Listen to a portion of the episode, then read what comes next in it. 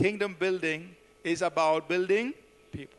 So when you talk about building God's kingdom, uh, it's not about the, the physical structures, it's always about building people. Now, the other important thing we've emphasized a lot is that every believer is a minister. That means every one of us has a ministry. What are some lessons we can take away from things that God has done in the past? Take, for example, the tabernacle that God told Moses to put up in the wilderness. I mean, why would God want it? You know, He's God, He fills the heavens, He's spirit, He's, he's eternal. Why would He want something on the earth, a tabernacle? Why would He want a temple. Think about Solomon who built the temple. Why would he want it? And why would he want that to be rebuilt once it was destroyed by Nebuchadnezzar?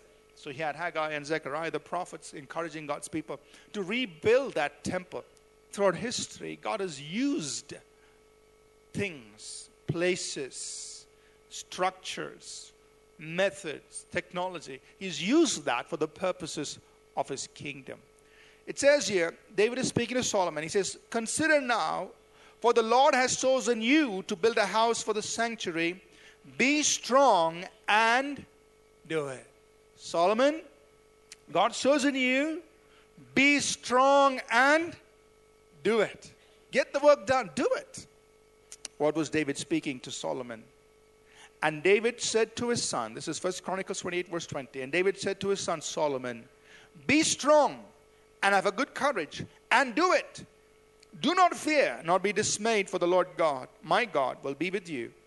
He will not leave you nor forsake you until you have finished all the work for the service of the house of the Lord.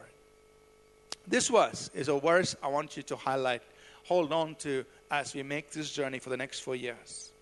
Be strong, be of a good courage, be courageous, and do it.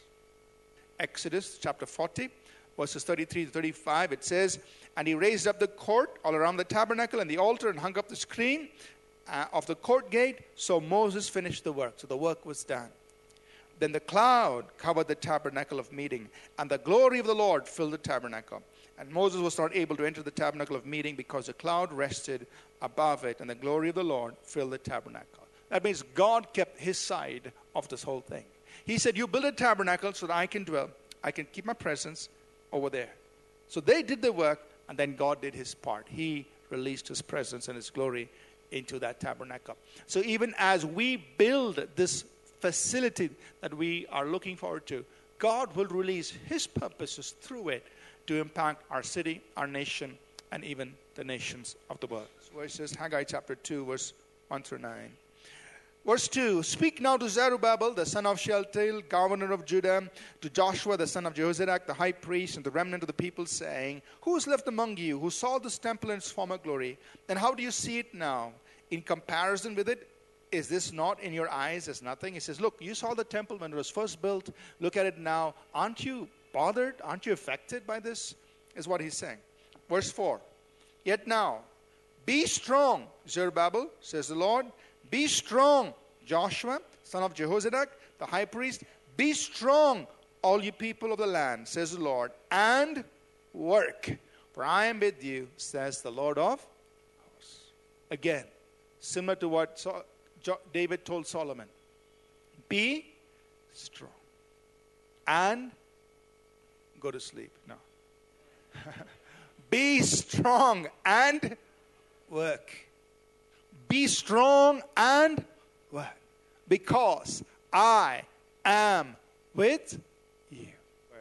And verse 29 once again says, The people brought a free will offering. This is completely your free will, right? There is going to be no compulsion, no coercion, no forcing, nothing. Just your own free will. There is no comparison, nothing. You just do what's will, what you want to do willingly out of your heart. Do it cheerfully. And also keep this in mind as you do. Verse 14, David says in his prayer, But who am I? And who are my people? That we should be able to offer so willingly as this.